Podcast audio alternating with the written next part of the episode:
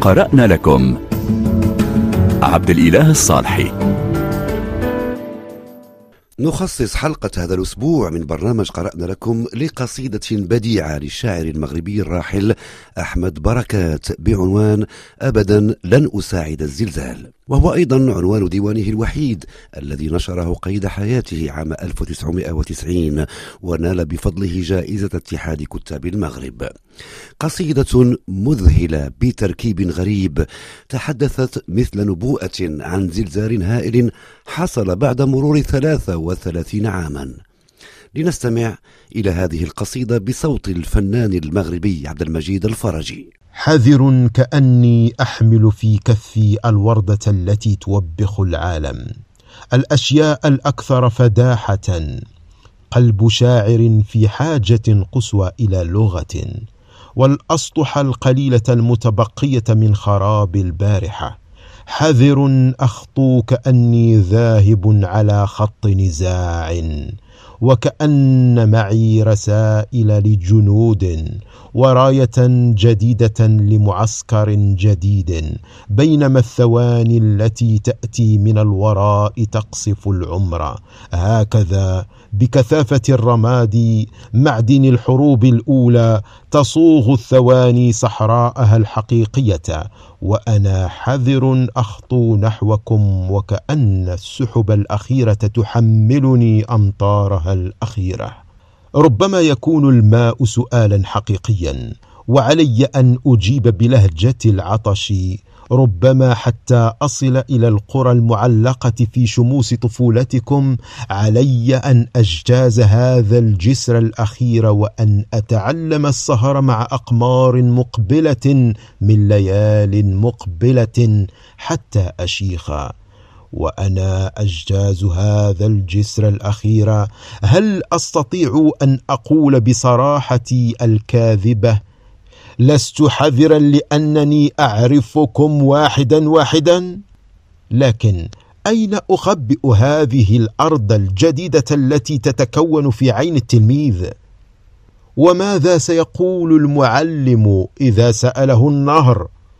حذر ألوح من بعيد لأعوام بعيدة وأعرف بالبداهة أنني عما قريب سأذهب مع الأشياء التي تبحث عن أسمائها فوق سماء أجمل ولن أساعد الزلزال.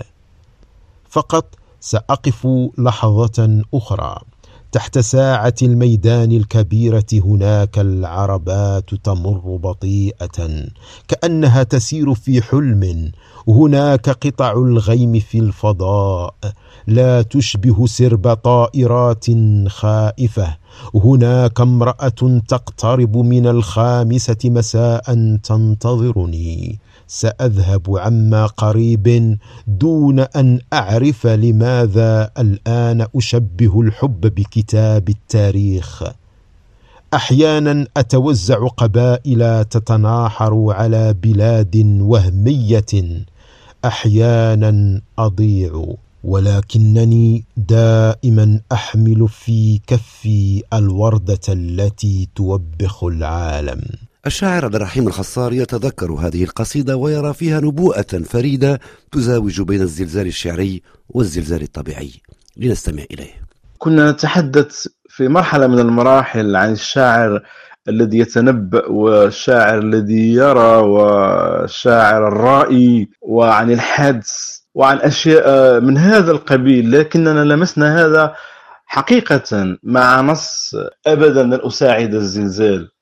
فإذا عدنا إلى النص فكأنه يقول كل شيء تقريبا. بعض الجمل أمامي كأنها تصف الكارثة. مثلا الأسطح القليلة المتبقية من خراب البارحة. كذلك القرى المعلقة والجسر الأخير. وتلك الجملة حين يقول لكن أين أخبئ هذه الأرض الجديدة؟ التي تتكون في عين التلميذ وماذا سيقول المعلم إذا سأله النهر؟ فما عشناه جاء يعني في نص أحمد بركات وبشكل يعني عميق ومؤثر والنص الذي بدأه بتلك الجملة الرهيبة وختمه بها جملة يعني أنه يحمل في كفه الوردة التي توبخ العالم لعل توبيخه هو هذه الأسئلة المتكررة. لماذا وقع ما وقع؟ ولماذا يعني في عصرنا هذا يعيش أناس في هذه الظروف وفي هذه البنيات الهشة وفي هذه السياقات الاجتماعية غير لائقة؟ لو أنهم كانوا في أماكن أخرى أكثر أمانا بنيت بشكل يعني يواكب العصر. لما وقع ما وقع. لعل هذه هي الوردة التي توبخ العالم. أحمد بركات توفي في التاسع من سبتمبر عام 1994 وهو في سن الرابعة والثلاثين في أوج شبابه وعطائه. وزلزال المغرب وقع في يوم الثامن من سبتمبر يا للمفارقة الغريبة.